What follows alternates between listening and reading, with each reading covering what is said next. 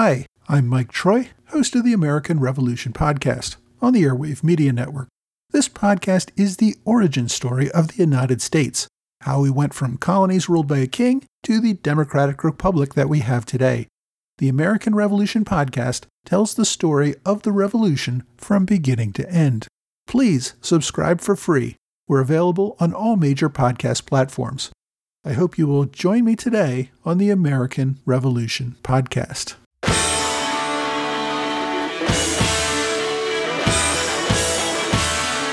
Hello. And welcome to Plodding Through the Presidents, where we revel in some lesser known stories of the early American presidents and their families. I'm Howard Dorre. I'm Jess Dorre. Today I've got three different segments to share with you segments of fear, Ooh. love, Oh. and greed. Oh. Halloween is fast approaching, and we are going to start out with a ghostly tale from Yes. Andrew Jackson's home, The Hermitage, Okay. in a conversation with the director of interpretation there, Bryan Gilley. Oh, awesome. I love spooky stories Yes. so much. Then we are headed to Massachusetts to explore the very much not haunted Adams family homes and the most enchanting little library with the curator of the Adams National Historical Park, Kelly oh. Cobble. Oh, I'm sure you want to live in that library. Oh my goodness. and our final act is related to a heist that took place in that library Oh. and involved the theft of a priceless book related to John Quincy Adams's work on the Amistad case. Wow. Yeah, and the wild story of the FBI's efforts to recover it. Oh, cool. First, let's start. I stumbled across an article about the ghost tours that they do at the Hermitage in uh-huh. October uh-huh. and how one of the employees there, Bryan Gilley, experienced something that he couldn't explain. Is this who you interviewed? Yeah. So I reached out to find out more about the haunted Hermitage. Uh, let's take a listen. Oh, yes. Thank you for joining us, Bryan. We love lesser known stories about the early presidents, and with Halloween just around the corner, we love digging into creepy stories. Now, I've never had the pleasure of visiting the Hermitage. I went to Tennessee once when I was young, and, and we visited Graceland, which was cool, but I understand probably very different from the Hermitage. Can you describe what Andrew Jackson's Hermitage is and, and what it includes? Yeah, so uh, the Hermitage is in the suburbs of Nashville, Tennessee, and uh, it's a very short drive from the downtown area. And it is a remarkably well preserved historic site. We have 1,120 acres of property. Wow. The Hermitage is one of the last actively farmed properties in Nashville. Uh, we lease out about 300 acres of farmland, so it's still a farm two centuries later. And the Hermitage is one of, if not the most original early president's home in the country because the furniture in the house, the artifacts sitting out on display in the house are largely Andrew Jackson's actual stuff. So the house looks very much the way it did when Jackson was living in it in the 1820s, 30s, and 40s. Oh, wow. And you're the uh, the lead interpreter there, is that right? So I am the director of interpretation. So Oh, okay. uh, I'm in charge of all of the tour guides or interpreters, whatever you'd like to call them. And I give some special tours like VIP tours and our In Their Footsteps tour, which is based on this enslaved experience at the Hermitage. So I handle those tasks. Okay, great. Now I understand that the mansion there has a history of, of hauntings. Yeah. Can you, te- can you tell me a little about that?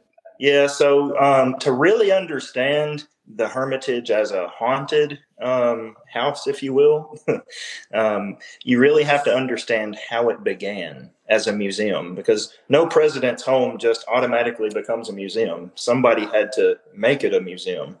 So, Andrew Jackson Jr., the adopted son of Andrew Jackson, uh, sold the house to the state of Tennessee in 1856 and it became the very first publicly owned president's home. But it didn't stay publicly owned.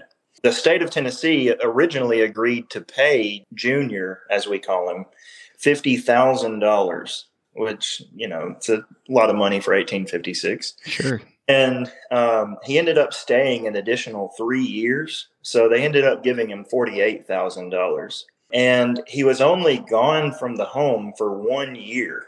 um, before returning back to the Hermitage with the uh, permission of the state. However, they never had any sort of rental agreement or um, set parameters for which they were allowed to stay. So any day the state could show up and say, hey, we got a plan for the home, get out.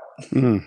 But that never really happened. So the home did see some disrepair over those years. You know, they're not, they don't have the financial means to care for the home the way it once was and living in a home that someone could just kick you out of any time would be uh, you know you're not going to do a lot of those maintenance things to it but it was pretty much still intact the way the jacksons created it so it was preserved and in 1889, a group of women started the Ladies Hermitage Association, a nonprofit organization built specifically to save the house and okay. teach the story of Jackson. So the family was still living upstairs in the bedrooms upstairs until 1893 when Andrew Jackson III moved to Cincinnati.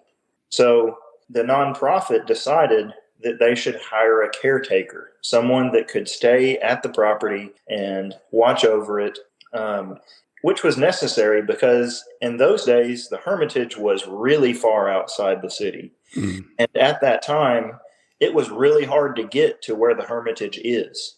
Uh, it's about 12 miles from downtown Nashville to uh, the Hermitage. But at that time, the road to get there was so bad that what should normally take an hour or less took around four hours. Mm.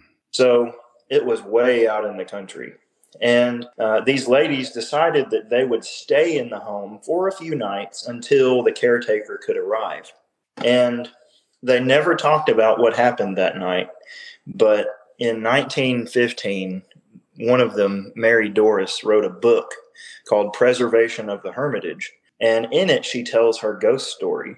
Mm. Um, they spent the night in the home and they would sleep on the floor and, you know, kind of a rolled up bed situation. And they had their lanterns beside them and it gets dark and they have their dinner. And the person who prepared their dinner left to go home. And they settle in for the evening and they blow their lanterns out and fall asleep. But it didn't go as planned, as you might expect. Um, in the middle of the night, they're woken by the sound of dishes crashing all over the place. Mm. And they hear a horse gallop across the room and back out the, the door. But at this time, the hermitage was largely unfurnished. There was nothing in the home because Andrew Jackson III had taken those things with him. So neither of them got up brave enough to get up and inspect. So what they did was uh, they waited till the next morning, and uh, as expected, nothing was out of place. Nothing was amiss. So uh, at that point, I would probably be done. Like, all right, well, see ya. I, I think I would have been done earlier. Like at the first hint of a, a neighing horse where I know a horse is not, I, I'm gone. yeah, I would have been done for sure. But I got a story of my own I'll tell you in a little bit. So the next night, they settle in again, and these are some brave ladies because they're staying, and they end up hearing the same exact sounds the very next night. And again, nothing was amiss, everything was in place. And neither of them ever talked about this until one of them publishes that book in 1915. Mm. Uh, it's an incredible book. Um, it, it, has a lot of information that we wouldn't have otherwise. Um, so it's a it's a great source, but you know it, it is written for the time period, and it, it's strange that she has all the all of these details about how they established the museum and who was on the board and what the Hermitage looked like at the time. And she doesn't get every detail correct because remember this is 25 years later or more. Mm. But uh, very interesting that her ghost story is in that book. Yeah, I get the sense sometimes that, I mean, my sense of the past is that people were living their lives, doing their things, and oh, yeah, you know, there might be a ghost, whatever. yeah. Like, now you, you said, uh, or I said earlier, I would have been done at the at the first sound of a, a neigh. I, yeah. pro- I, I probably would have been done earlier than that, at the point where someone was like, "Hey, let's spend the night." yeah. Now I have my own ghost story for the Hermitage as well, and a lot of the staff do have their own stories. I'd love to hear. A lot of historians are really skeptical of things they can't prove. and I tend to fit in line with that. So my my thought of ghosts is okay. Well, it could be, but I need to see it. so hmm. um, we were renovating the home, the sprinkler system in the home, two maybe three years ago, uh, and we were taking out the old sprinkler system, which was needing to be replaced, and we replaced it with a very high tech sprinkler system, which is actually now in Mount Vernon as well. And uh, someone had to stay in the home at night to watch the house for fires. Um, and I was a, a part-time employee at the time, and you know, eager to help out in any way I could. And they said, "Hey, you want to get some extra hours and stay in the house at night?" And I was like, "Sign me up! I'm doing it." Now I have to ask: Was there is there a guest room? Is there is there cable? Like, what was your situation of like what what does spending the night there even look like? So, because I was watching for fires, I had to stay awake. So mm. there's no sleeping. Um, and there are six bedrooms, and some of them have multiple beds. But you know, I'm not going to sleep in Andrew Jackson's bed, of course. So I had like a, a camp chair, you know, a folding thing, and my my flashlight on uh, my phone, and there was a construction light if I wanted to use it. So very little in the way of lighting, and I was in there for about eight hours. Of course, the first night that I did this, it was storming outside and there was light, tons of rain, and um, they locked me in the house and say, "All right." they locked you in like you could have left, right? You're not like sealed tight, right? No, no, no. There were keys and stuff, but okay door was locked. So okay. Um, my assignment was to stay there. I also had a radio, so should I need to communicate with the uh, security on staff at night, I could have. Um, so every now and then, security would call and check in on me. Hey, how you doing? You still good in there? Stuff like that. Uh, but I chose. I, I, I had an idea. I was like, okay, I want to read some books about Jackson, but I'm going to read them in Jackson's house. Wow. I read Jon Meacham's American Lion which is a Pulitzer Prize winning book on Jackson.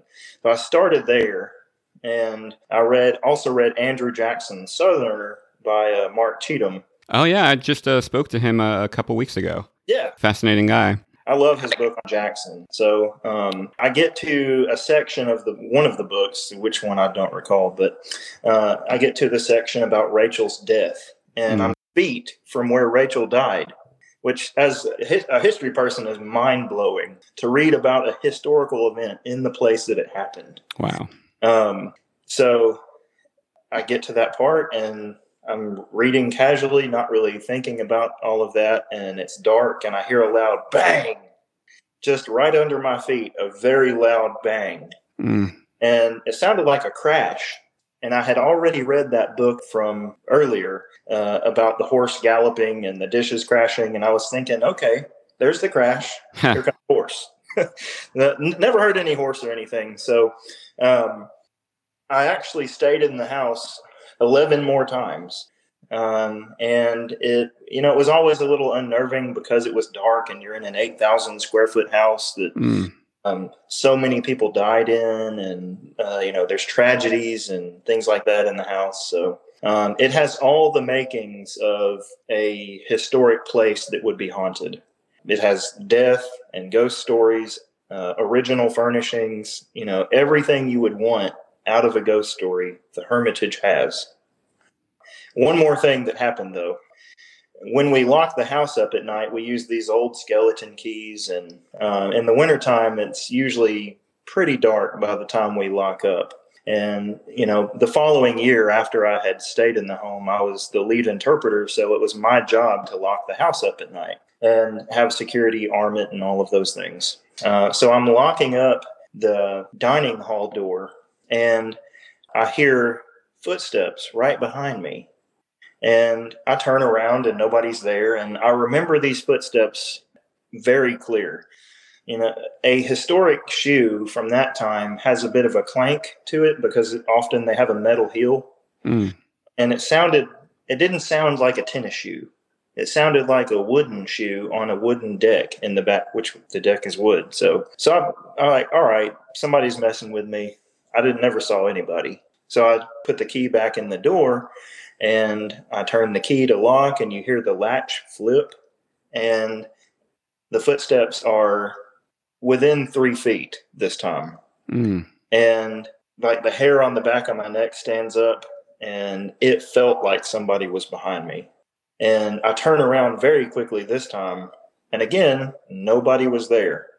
And after searching around, there was nobody within half a mile of me. Wow. Just clear footsteps. And I have never had any ghost experiences or weird things happen to me except for those two occasions at the Hermitage. Yeah, like I, I mean, I tend to be a skeptic too, but I also know that if I did see or experience anything, I'd, I'd just crap my pants and cry. So sometimes things happen that you can't explain, and I'm still skeptical. Um, I, I really like facts and evidence and things that I can prove, but I don't think I'm ever going to find an explanation for those occurrences. Yeah. I mean, if I was a ghost and I was trying to get to the dining hall before it closed, I might be angry. Yeah, yeah. So there are ghost tours at the Hermitage for Halloween, right? Yes, we do ghost tours. Now, what can visitors expect on a ghost tour there? So the ghost tour typically will have somewhere around 25 people and two guides. So two people on my staff, or maybe even someone like me, that would start out at the visitor center and we walk you up to the mansion in almost complete darkness. And there's big, tall trees around. And, you know, one night when I was conducting a ghost tour, there was a full moon and the fog rolled in. I mean, it was it was beautiful. Are you holding a lantern at this point? Is there something? Is there any light coming from you guys? Uh, yeah, so we have a lantern. We use a a candle lit lantern of the time period. No, they're not historic, but they look historic. So uh, the guide in the front of the group has a lantern. They're the one talking, and the person in the back will have one. I love it. Once we get to the house, we blow the candles out for safety. But um, so we talk all about Jackson's military experience, and there's some really cool stories um, about uh, assassinations and Mm. attempted assassinations and um, things like that that we talk about. And uh, there's a local legend um, here in Middle Tennessee about the Bell Witch. You may have heard that. Um, it's something a lot of people in this area thoroughly believe in. And uh, Jackson has a Bell Witch story. So we tell people who the Bell Witch was, we talk about that, and we tell them Jackson's Bell Witch story, which most people have not heard. And then we take you from there. We'll go inside the mansion, tour the house at night. Now, there's some lights on, but it's a very different experience to see the house at night. And in the house, you're not getting a regular house tour. You get stories about who's died in the house, where they died. You get ghost stories. You'll hear things about medicine of the day and how that plays into that. And you really hear a set of stories that are not ever going to be on your average tour.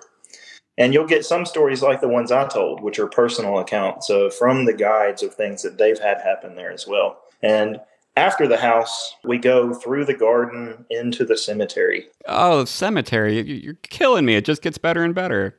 Yeah, so uh, we'll visit the grave of the seventh president and his wife and his family. They're all buried there. Uh, one of the special things about the Hermitage is Jackson is one of the few presidents buried at their house. Mm.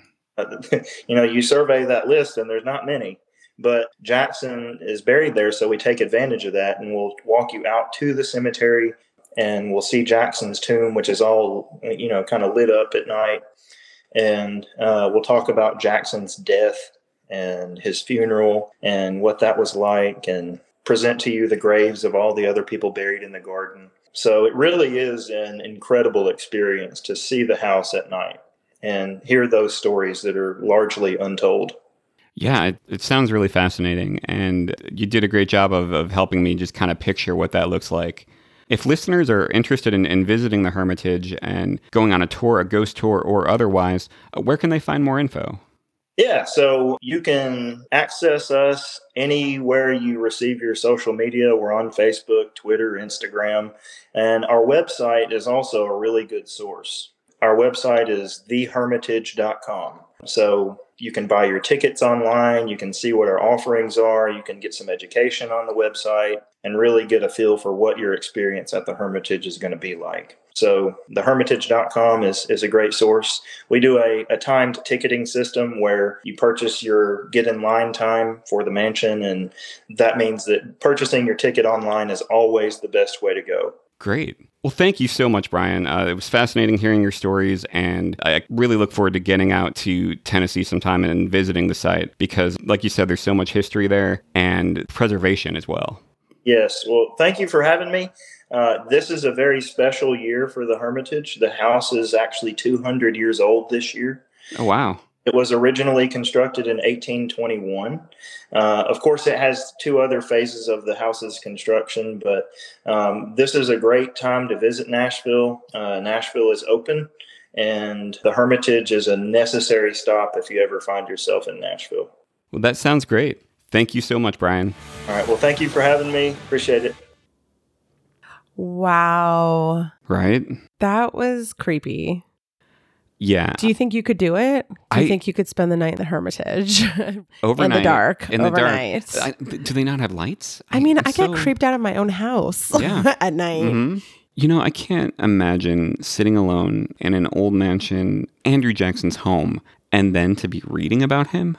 Like I, That's pretty cool. I was scared enough reading about Andrew Jackson in the San Fernando Valley. in the bathtub, no? Probably. Um, I don't know. When he said there were security out there, though, that made me feel a little bit better. yeah, but where? Where were they? Somewhere on the massive, massive grounds. But that just made me wonder like, are they not qualified to look for fires? I don't know. Maybe none of them really wanted to work at night. Inside, they're like, we don't do inside. we don't do inside. We are grounds security. yeah, we don't sit in haunted houses waiting for our job ghosts to description. No, we we uh, tase intruders, but we are not equipped for uh, indoor ghosts. And the other thing I noticed is just how cautious they were about fire. Oh yeah, no. You know, can- well, I the place mean- is burned down. Like we talked about that in the the parrot episode. By the way, speaking of parrots, Oh God. um, uh, at one point I, I did extend my offer to write an adults only narrated audio tour by Paul the Parrot with profanity. You were gonna write a whole parody about the parrot? Not a parody. This is an audio tour of the Hermitage, Oh. narrated by Paul the Parrot, swearing. Okay. Yeah, remember how I Yeah. offered to that to the Hermitage in, in the Parrot episode? Okay. I extended that offer to Bryan Gilley, and I told him, you know, you don't have to respond now. Just think about it. Oh gosh. And hopefully he just ignored it altogether because I'd be really worried first and foremost if he said yes. That might be I mean, that might be very concerning. It was strange If that he he said committed. no- he was all in. He said, "You know Oh what? no. Yep. If he said no, I'd be worried about your hurt feelings. Um, and then if he just ignored it, that might be the best route for everyone's sanity. I think he acknowledged my presence in a polite way. What did he say? Really, what did he say? Um, I think he just kind of laughed. and Was like, "Okay, thank you. I'll, I'll pass that along." Bless you, Bryan. yeah, that was basically what he said. Was bless your heart. yeah. and yeah, I'll talk to the higher ups. Yeah, Although it sounds like he is the higher up. he's the director of interpretation. so he just said Yeah. no. All right. Yeah. Well, I'm glad he's safe. Um, Yeah, and it's nice to know that uh, someone like Bryan is on hand to make sure the place doesn't burn down. and, And, that all is interpreted. Can you imagine though if he'd slept in Andrew Jackson's bed? Well, maybe he did. I don't think he did. Want to learn how you can make smarter decisions with your money? Well, I've got the podcast for you. I'm Sean Pyles and I host NerdWallet's Smart Money Podcast. On our show, we help listeners like you make the most of your finances. I sit down with NerdWallet's team of nerds, personal finance experts in credit cards, banking, investing, and more. We answer your real-world money questions and break down the latest personal finance news. The nerds will give you the clarity you need by cutting through the clutter and misinformation in today's world of personal finance. We don't promote get rich quick schemes or hype unrealistic side hustles. Instead, we offer practical knowledge that you can apply in your everyday life. You'll learn about strategies to help you build your wealth, invest wisely, shop for financial products, and plan for major life events. And you'll walk away with the confidence you need to ensure that your money is always working as hard as you are. So turn to the nerds to answer your real world money questions and get insights that can help you make the smartest financial decisions for your life. Listen to NerdWallet's Smart Money Podcast wherever you get your podcasts. History never says goodbye. It just says, see you later. Edward Galeano was right when he said that. Events keep happening over and over again in some form. And that's the reason I produce the podcast My History Can Beat Up Your Politics. What is it? We take stories of history and apply them to the events of today to help you, perhaps, understand them better. We are also part of Airwave Media Network. I've been doing the program since 2006. That's a long time, and the show has a long name. My history can beat up your politics. Find me wherever you get podcasts.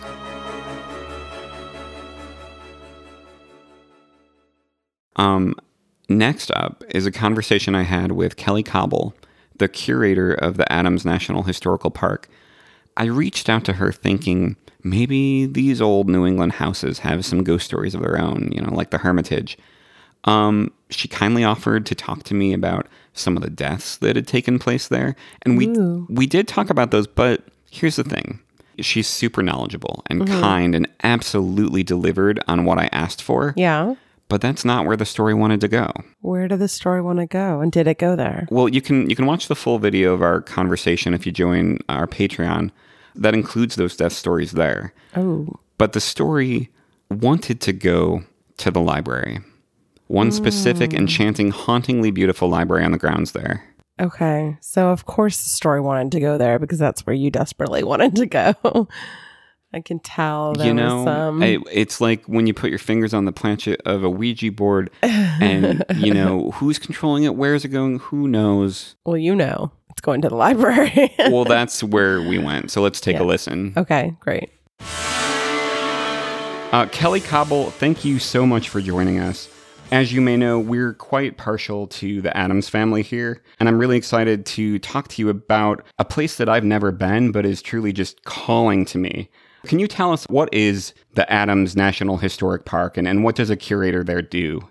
Oh, well, the park is a really a wonderful gem of a place. So, what we have actually are the two original birthplace homes of Presidents John Adams and John Quincy Adams.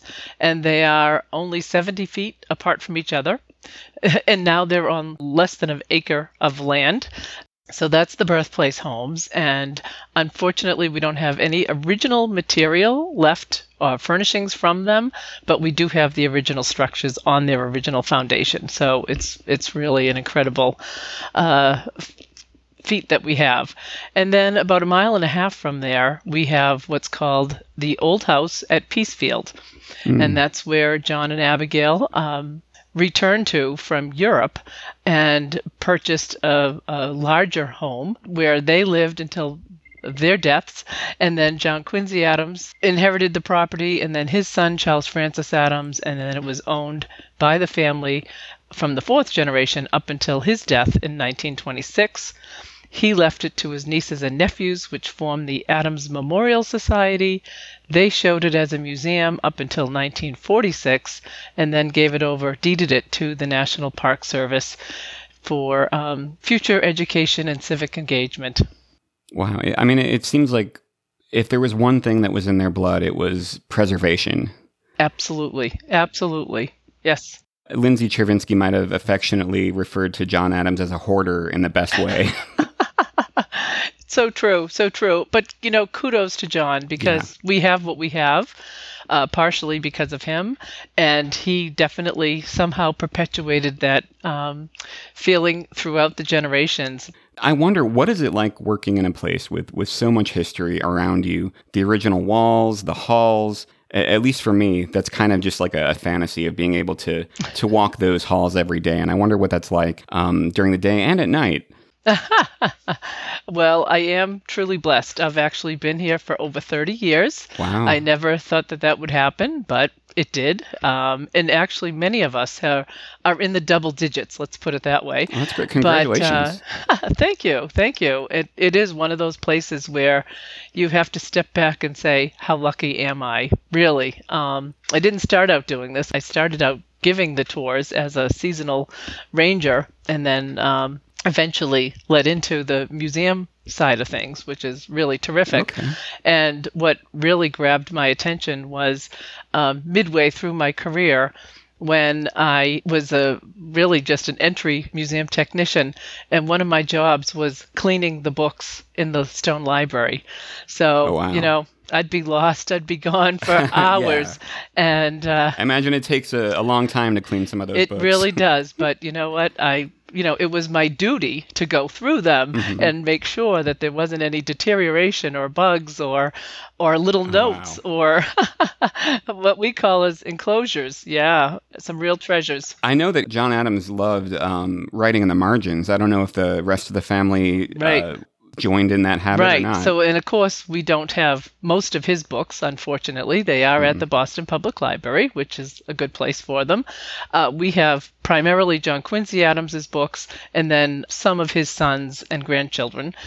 But it, we have found John Quincy Adams had a very conservative way of marking some of his books. So he had dashes and crosses and, you know, little little marks here and there. okay, like codes. Kind of, but for himself, I mean, I don't know what they could possibly mean. So I know that um, Halloween wasn't really a thing back in the Adamses' day. It just didn't really exist in America. And Adams was very much a skeptic. Uh, it seems to me that if there were one historic home that wouldn't be haunted, it would be his. Because I feel like if he saw a ghost, um, he would just argue with it until, Until it it didn't away. believe in ghosts either. yeah, um, right. And it's funny, we've had uh, many people come through here wondering the same thing. And I will say, um, since I've had the honor and privilege of working here for such a long time, um, I've had to answer alarm calls and emergencies and um, many different opportunities to be here at, at all different days of the day and night. And um, I have really never felt afraid or uncomfortable being in the house. Actually, I have to say, with all honesty, I really feel love when I'm in the old house, and I don't feel fear. So, um, unfortunately, the old house saw plenty of its own death, and uh, there is death uh, all through the house, but um, with some of the uh, artwork. But I don't really feel any fear, anyway, coming from it.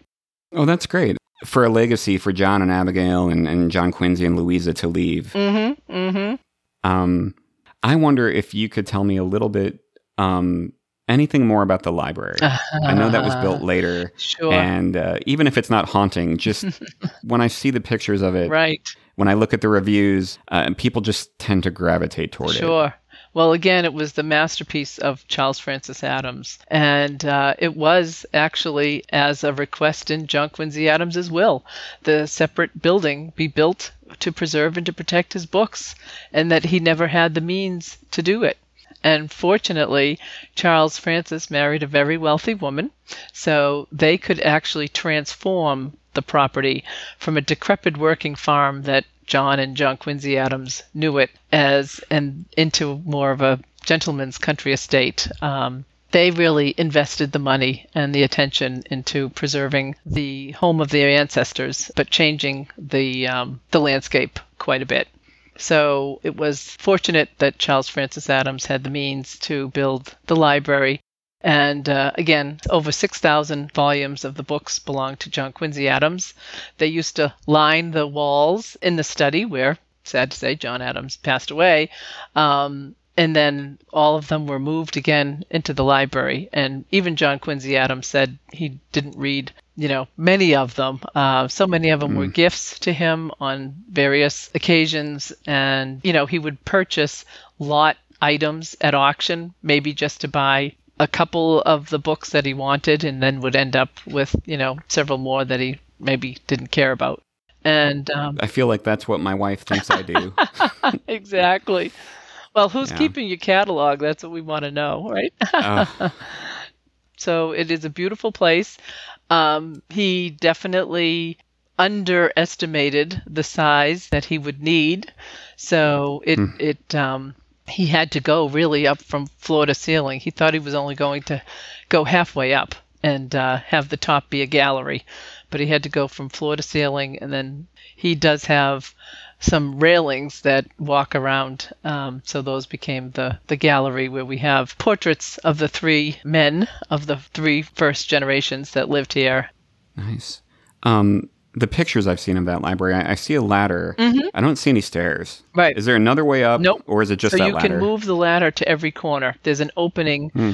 in the uh, in the gallery walkway, and you can move the ladder if you want, or you can walk around. You just leave it. We leave it in one place, and you w- can walk around the whole gallery.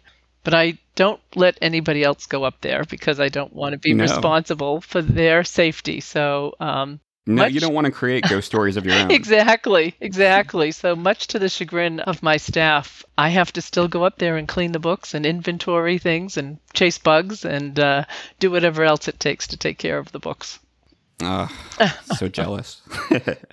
um, is the Mendi Bible there from Yes. um, the Amistad? Yes, it Uh, is. We just recorded a, an episode about that, and Terrific. um, John Quincy Adams would not accept any public display or any formal recognition for what he did. He just said, you know, I did what I did because he wanted to, because he really wanted to fight for the, the human rights and to preserve the, the our Constitution. It's an amazing thing that he did. Uh, very courageous at that age and um, at that time in his life to take up that case. Yeah, if you could just tell us a little bit about the Mendi Bible and and what that looks like and where that's displayed. Oh, sure. Well, it is um, displayed very prominently on the table in the library. And um, I, I shouldn't say there isn't anything special about it, but it was typically something that you would purchase as a presentation gift to somebody. So it was purchased through the American Bible Society. You would call it like a presentation Bible. I have to say it's probably um, maybe close to 10 inches long and 7 inches wide. So it's a good size Okay. book. And it, it is black embossed leather with some gold tooling around the edges for decoration. And um, what makes it unique is the inscription. That's what really makes it unique. So it's really printed in English. So it's always confusing when we call it the Mendi Bible because a lot of people Yeah. think it's in a Mendi language, but it's printed in English, presented to John Quincy Adams by the Mendi people. Yeah, so many fascinating things about that case, and um, Oh, the, yeah. the fact that that's the gift that they give. It's just uh, acknowledging the religion that they were sort of offered or moved into, and being thankful for his role in it. Really, really interesting. Yeah, I mean, uh, from my understanding, that's kind of how they helped teach them English. They used the, the, the Bible, being abolitionists, of course, religion was primary to their philosophy as well. So it would just make sense. But I think Lewis Tappan really had a lot to do with, um, you know, maybe picking it out, purchasing it, you know, and, and kind of giving it to them. But to have an inscription like that inside, um, it's pretty pretty cool. Yeah, and I love the fact that it's displayed prominently there. Right. Um, that seems so appropriate. even though we did have a scare when it was stolen. What? So, yes, it was. I had no idea. Yes, yes, it was stolen with Someone stole the books. Mendi Bible? Well, we don't think they took it on purpose. We think it was a grab and run many, many years ago. So, Wow. um, yeah, very scary. But fortunately, it never went very far and it was retrieved very quickly uh, through the FBI and the Quincy police. The FBI? Oh, my yeah. goodness, Well, because we're a national um, federal institution, they were right on it. Let that be a lesson to visitors. Anybody it's- beware. Exactly. Yes. It's it's not the library you check books out from. No. No. No. No. Well, that's great that it was um, retrieved. I, I wonder if whoever took it had no idea that it was um, even a federal property and that Right. the, the FBI would get involved and how Right. much trouble. Right. I don't think they did. Um, I think it was again, it was kind of a grab and run, and um, I think because of all the notoriety, scared the heck out of them, Yeah. and uh, they just ditched them and never went back to retrieve them. But they were found. Oh, so no one Yeah. was apprehended, but it was they were found. Oh, people they they were app- they they found out who did it, but Okay. yeah. Wow. And Yeah. they're they're currently in the crypt next to. No. Exactly, exactly. I wish they were. Oh. Well, thank you so much for your time and, and for talking about the park. I wonder if, if people wanted to know more about the Adams National Historical Park and uh, what you do there and, and visiting, uh, where would they go? Well, we do have a website, www.nps.gov backslash ADAM. All right. And then, of course, we do have Facebook and Twitter and Instagram. We try to post some interesting tidbits of information and use pictures and items from the collection. So you never know what you'll find. Great. We've actually been closed to the public for a year, so we've really wanted to be able to continue reaching out to people and connecting to people. So it it definitely uh, we upped our game. so Yeah. we'll see, and then May May 2022 we'll we'll try for uh, quote back to normal. See how see how it goes. Have the gardens or anything been open to Oh yes, visitors, or has absolutely. it all been okay? No, the actually the birthplaces have been open uh, because we could open windows and the doors, and and we do actually close on October 31st for the season. And we actually have had rangers in the cemetery giving tours. So if anybody really does want to celebrate Halloween, uh, they should be trying to come and hook up for one of the cemetery tours. Even though that's not in our, you know, that's part of the city jurisdiction, but we still like to be a good neighbor, so we we couldn't help but get involved. Oh, great. The church also gives tours, and they give tours of the crypts and, and the architecture, and you know they give a, a great talk about the uh, religious beliefs of the Adamses. So they do a really good job at the church. Fascinating. I know I have to get out to Massachusetts pretty soon. So, Mm-hmm. for all the folks that can visit, I hope that they do because it sounds like there's a lot of exciting things going on, even with the, the closure of the buildings. Um, looking forward to May 2022 when those open up. Terrific. Well, thank you so much. It was great talking to you. Thank you. So I take it our next trips will be Tennessee and Massachusetts. Um, yeah, there's just some places we got to get to. Okay, wow. That library sounds amazing. And I love how you said that the story just took you there, but I think you directly asked about it. Well, I think, you, I think you it's pretty clear who took us there. Hmm. Um, but it just sounds beautiful. And what an amazing job to be the one leafing through all those books Right. and appreciating their beauty. Yeah, um, that's definitely a job I can see you in in, your, in all your off time. right. but it just sounds beautiful with the railing and the and the artwork and the Mendi Bible prominently displayed. It Yeah. just sounds so beautiful. And what an interesting gift for the Mendi people to give him. It mm-hmm. just it's so selfless. It's such a selfless gift to think like, oh, you know, this is your religion and this is something that you've shared with us and we know it means a lot to you and now it means a lot to us because it means a lot to you. Yeah, I just love that. And I can't believe it was stolen. I know. kind of by accident, it sounds like. Well- I, I don't know. That's a, that's that was interesting. What does grab and go mean? Um, we'll we'll look into that. Oh, okay. Yeah. Um anyways, that was fascinating and I don't know, I really thought she was wonderful and knowledgeable. And, and I liked how she said she wanted the the thieves in a crypt. Right? she You- was okay. You do not mess with the Yeah, Adams National mm, Historical Park. No, or curator Kelly Cobbles. Right. Yeah, you don't mess with her or that place. Um, I don't know. She had a little bite at the end there. I like that. Totally, yeah. I liked that about her. Yeah. It was really great talking to her. And the full interview is available to our Patreon supporters, and I encourage you to check that out. I'm gonna check that out. Um, you have to um, actually join our Patreon. Oh, aren't I like automatically a member? Um, n- and- Do you have access to you just text it to me, would you?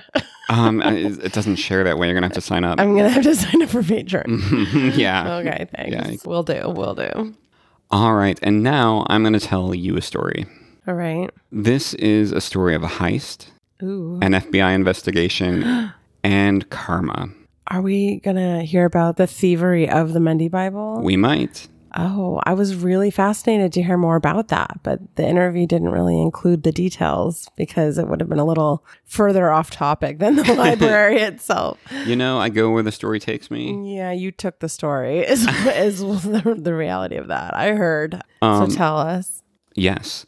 It's also the story of some disgraceful behavior. Mm, sounds like it. Speaking of which, um, you know how you said that you think you fell asleep in the theater while watching Amistad? Yeah, I don't like to admit that, but I think it did happen. You're a disgrace. I was a teenager. exactly. Your brain was barely even functional. I, it was functional. barely functional. It, it wasn't developed fully, but it was yeah, functional. it was like a raw egg. Thanks, babe. Mm-hmm. Well, on Martin Luther King Day in 1994, school was out, but a field trip was organized for a group of high school students. These high school students from Oakland, California, they uh, went to see a movie and then go ice skating on this field trip. That sounds nice. It sounds functional. Right. They wanted to see House Party 3, but instead their teacher took them to see a Steven Spielberg movie, Called Amistad. Schindler's List. Oh man, Yeah. There's a rough. yeah, there's a great This American Life episode about this by the way. My dad took me to see Schindler's List, and I was very young. Yeah, I, I probably was too young. Maybe. So these teenagers went to see Schindler's List with their teacher instead of House Party Three. Yes, and those kids did what kids sometimes do. They talked, they were antsy, and they reacted inappropriately to scenes of shocking violence. Oh, Some other people seeing the movie complained, and the theater owner actually stopped the projector and told them to leave. wow. And these kids were mostly black, uh-huh. and it became a thing about these black kids being intolerant to the suffering of Jews, and it was kind of blown out of proportion a little bit in uh-huh. in the media, and it became a huge embarrassment for the school. Oh wow. And it ended A up a lot of layers there. Yeah. It ended up with a school wide assembly with the mayor of California Oh my god. and Steven Spielberg oh, at the school. Yeah. Oh, people you don't want to piss off. well, right. Um, They're just kids. no, um, no. Steven Spielberg approached it from a very understanding place Okay. of saying, you know, hey, I was kicked out of Ben Hur for talking when I was a kid. um, it was all about fostering discussion and understanding. That resulted in an educational program implemented all across the country of showing Schindler's List in high schools, Wow. which might be why I watched it in high school. Interesting. Um, oh, that's rough. That's a violent film to show. yes.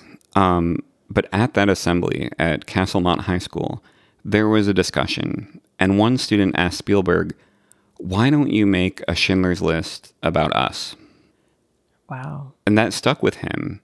And he later said that that was his inspiration to make Amistad. Oh, wow. Yeah. Amazing. I'm not sure if that's how he pitched it at the time. Yeah. A Schindler's List for black people. That, yeah, Right. not on the poster. That's amazing. Yeah. How this incident in a theater with some kids led to a discussion about these things. And, And then a um, movie yeah. depicting their history. Right. During pre production for the movie, some researchers were actually set to visit the Adams National Historical Park and the Stone Library uh, in November of 1996, but they were told they were going to have to wait because there had been a robbery at the Stone Library. Um, as curator Kelly Cobble told us, the library was built to house John Quincy Adams' books. Um, he specifically requested that it be fireproof. So it was built of stone. Again, fear of fire. Yeah. So he built a quaint medieval stone building. Ugh. Of course, there's a fireplace inside of it, and it's a library, so the walls are lined with kindling. Oh my goodness. What are you going to do? Yeah. But I just kept picturing you in that library, you know? Yeah. Speaking of picturing it, uh, Google Maps actually has a, a feature where you can sort of walk around inside of it and really get a sense of it. Oh, that's magical. Here, click on this link, Oh my gosh. and you can move around in there. That is even more beautiful than I remember. Right? Wow. Yeah. Ugh, there's a window out to this beautiful garden. These books just, I mean, they're just gorgeous. I know. And the lighting is so cozy. I know. It was in this building. It, it wasn't just a library, it was really an office for Charles Francis Adams and then later uh, Henry Adams to write volumes of books in there. I mean, it was like a working library for the family. That might be the most beautiful library I've seen. It's it's quaint and approachable. I want to go. Yeah, me too. I really do want to go. So I'll take you to Monday, November 11th, 1996. hmm The park had just closed for the season the day before because they're closed over the winter. 7:45 p.m. Someone breaks into the Stone Library with an electric saw. Oh my god. They removed one of the panels on an oak door, crawled through it, grabbed four books from the table in the center of the room, and went right back out through that hole in the door. So, I mean, that sounds pretty intentional. Yeah. They were in and out in 60 seconds. In the process, they tripped an alarm. Police were there in five minutes, but it was too late. hmm It's a long time, five minutes. Yeah. It was immediately clear to the park authorities what was stolen the Mendi Bible and two other rare Bibles, one that belonged to Louisa Adams, John Quincy Adams' wife, and a book called Bloch's Ichthyology. What is that? It's a really, really old book with hand painted pictures of fish. Oh my goodness. Yeah. So when you steal priceless artifacts from a national park, you don't just get the local police on the case, you also get the FBI. Oh wow. Yeah. And you think they went through all this trouble and didn't even know that? Uh no. No, I think they knew. Oh, they knew. Mm-hmm. Okay, so wow. So what do you think their plans for these books were? Oh, we'll get to that. Okay. Yeah. The lead FBI agent put on the case was a man named David Nadolsky.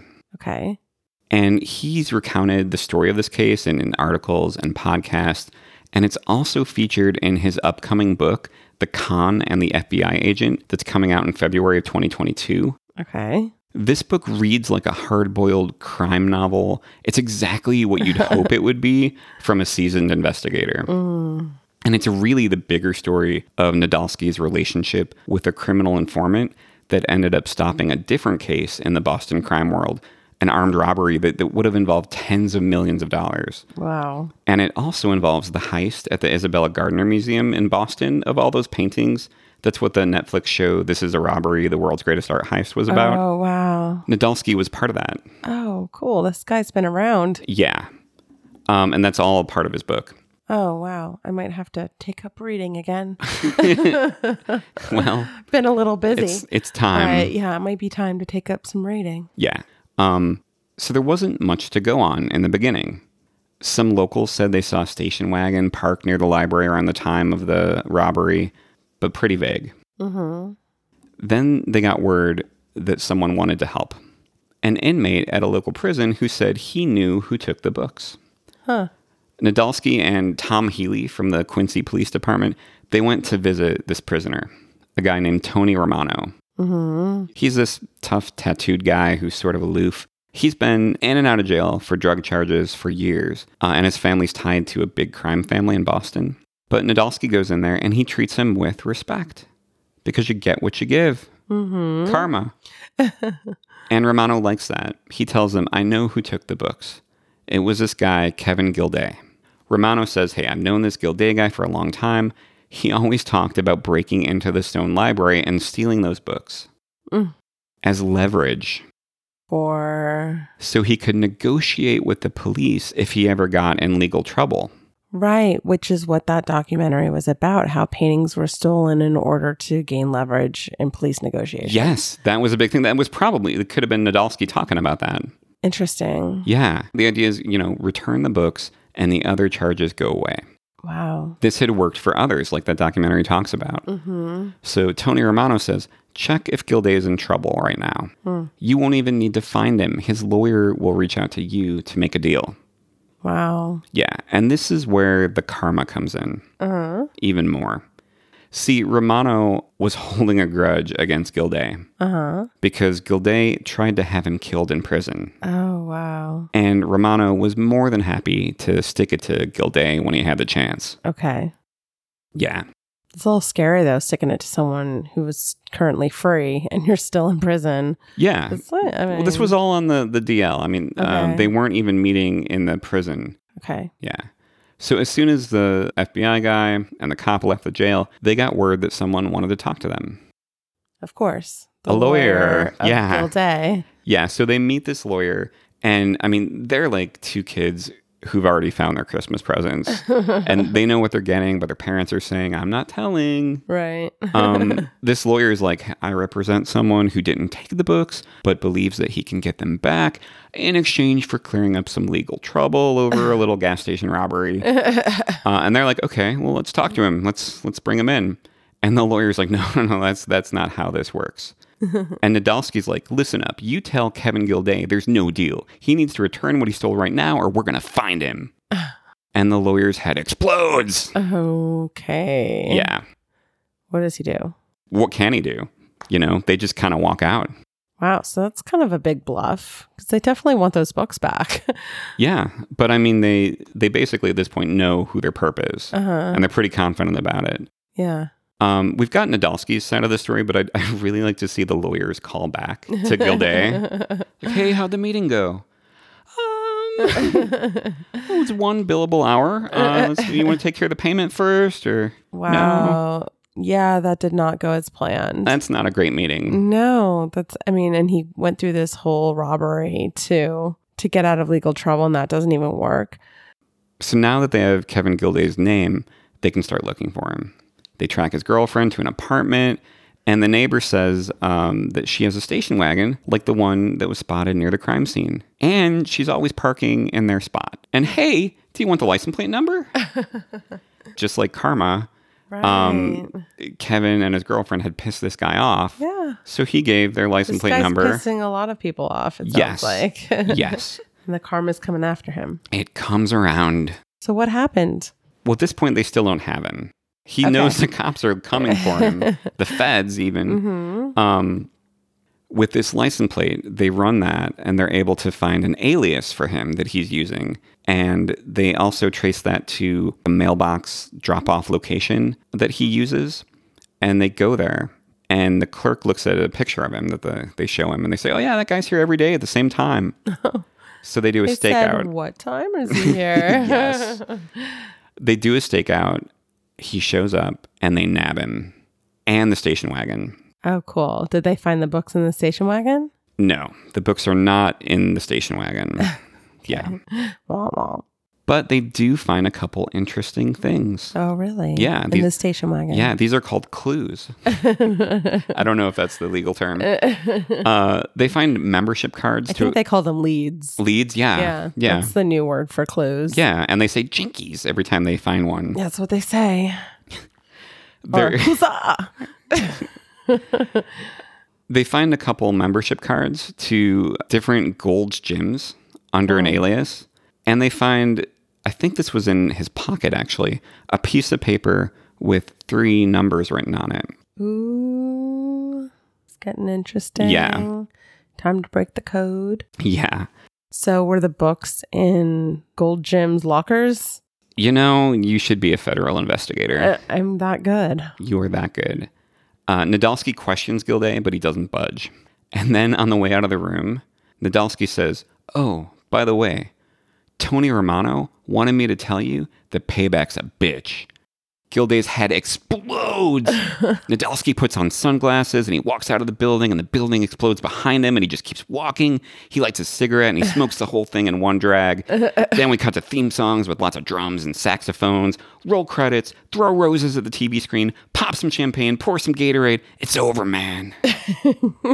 I can't wait to see what you're going to come up with for this parrot parody.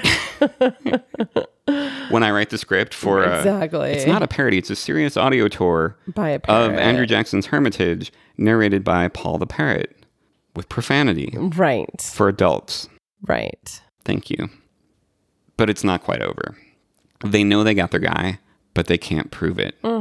So frustrating. Then, because their investigators are as smart as you, they piece together that maybe those numbers in his pocket might be a combination for a lock. A lock at a Gold's Gym. Oh. So they go to the Gold's Gym in New Hampshire and they ask about unclaimed items. They say, you know, how long do people keep stuff in there? The answer is not long because if stuff is left in a locker, uh, that lock is cut and whatever's in there is just tossed in the lost and found. Oh God, were the books in the lost and found? They check the lost and found and they find a backpack with a cut padlock on top of it. Uh-uh. They open it up and inside, wrapped in a towel, is the Mendi Bible and another one of the books. Oh my God. Yeah. Uh. Why do you think Cobble had the story wrong? You know, uh, it was a long time ago, and um, I mean, a lot of this this book and podcast and an article, all this stuff from Nadolsky Rather is pretty new? recent. Okay. But this is just the tip of the iceberg. You got to get his book to really feel like you're just a hard boiled detective in it because it's it's just exactly what you'd want. It's yeah, Well, that's really exciting. yeah, I'm really happy they found them. yes. Well, they found two of them Oh, here. So they got the Mendi Bible back. That's the big thing. But they wanted more evidence to actually convict Gilday. right. Well, I mean, it's pretty clear trail. Not as clear as they'd like. Because they, they weren't allowed to dust the book for prints because that could damage it. So now, cut to Mm. What see about it. the backpack? They I- dust the backpack. Maybe they could dust the backpack. I don't know. Should have dusted that backpack. Ah, damn. So now, cut to CSI Quantico. the FBI lab is able to examine the broken padlock and determine what the combination was before it was cut. Wow. They send the combination to Nadolsky, and the numbers match the paper in Gilday's pocket exactly. Nice. Boom goes the dynamite. As if the gym membership wasn't enough. I mean, Right. you think that'd be enough? Having an alias of a gym membership and then the books being there. Yeah. Um, they found the other books at another Gold's Gym. Mm. And there was this. That was not smart on Gilday's part. you know, I really, I, I don't know when he stashed them there. I have to think that he had no idea that this Tony Romano guy was going to rat him out. Right. So he, he probably had them someplace else. And then when he realized that, you know, they were onto him, stashed them wherever he could. Right. You know, maybe do one set in the Gold's Gym and then another set in a totally different location because Like a different gym, like a 24 hour fitness or, at least change the brand yeah.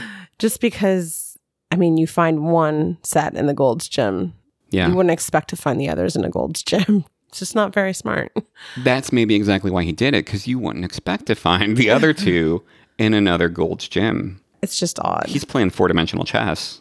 Okay Yeah. I don't want to pretend like we can think like criminals but I think I'd be a better criminal than you You know, I don't doubt it. you can be the interpreter I'll be the criminal mind Okay, okay.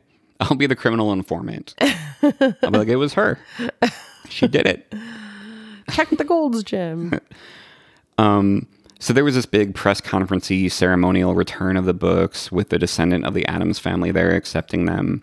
The Mendi Bible is now back on that table, and it's only left twice, I believe. It was used for the swearing in during both inaugurations of uh, Massachusetts Governor Deval Patrick, their first African American governor. amazing Yeah. Nadolsky saw to it that the informant, Tony Romano, got the reward money for information leading to the return of the books. I think it was $5,000. Mm. And that was the beginning of a beautiful friendship of sorts. And that's the basis for the rest of his book, The Con and the FBI Agent, wow available for pre order now. Uh, as for Kevin Gilday, he pled guilty in 2000 to stealing the books.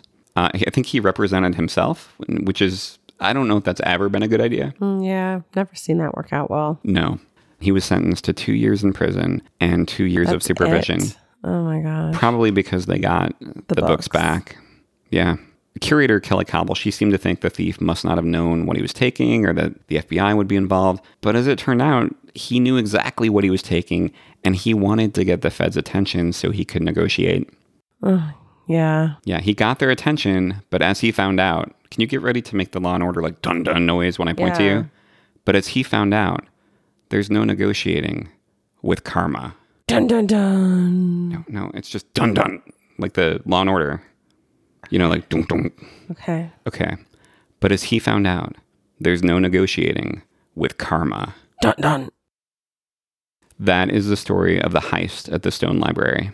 That is very cool. Yeah, And now you're going to have to watch that documentary. I totally it am. Really is very interesting about why you know these historical pieces are stolen. yes.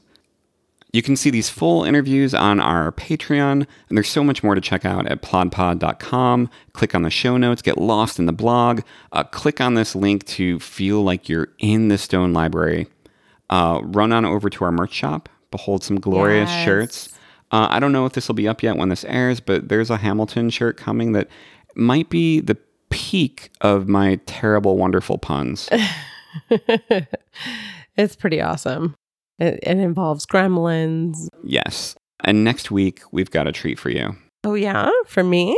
For you and our listeners, I'm very excited to be talking with the authority on ghost stories in New England, a man who literally wrote the book on White House hauntings, oh, the host of the PBS show and podcast New England Legends, Jeff Belanger. oh, that's exciting. Yes, and until then, happy Halloween and thank you for plodding. Thank you for plodding and for listening to our interviews. We're so excited to be listening and plodding with you.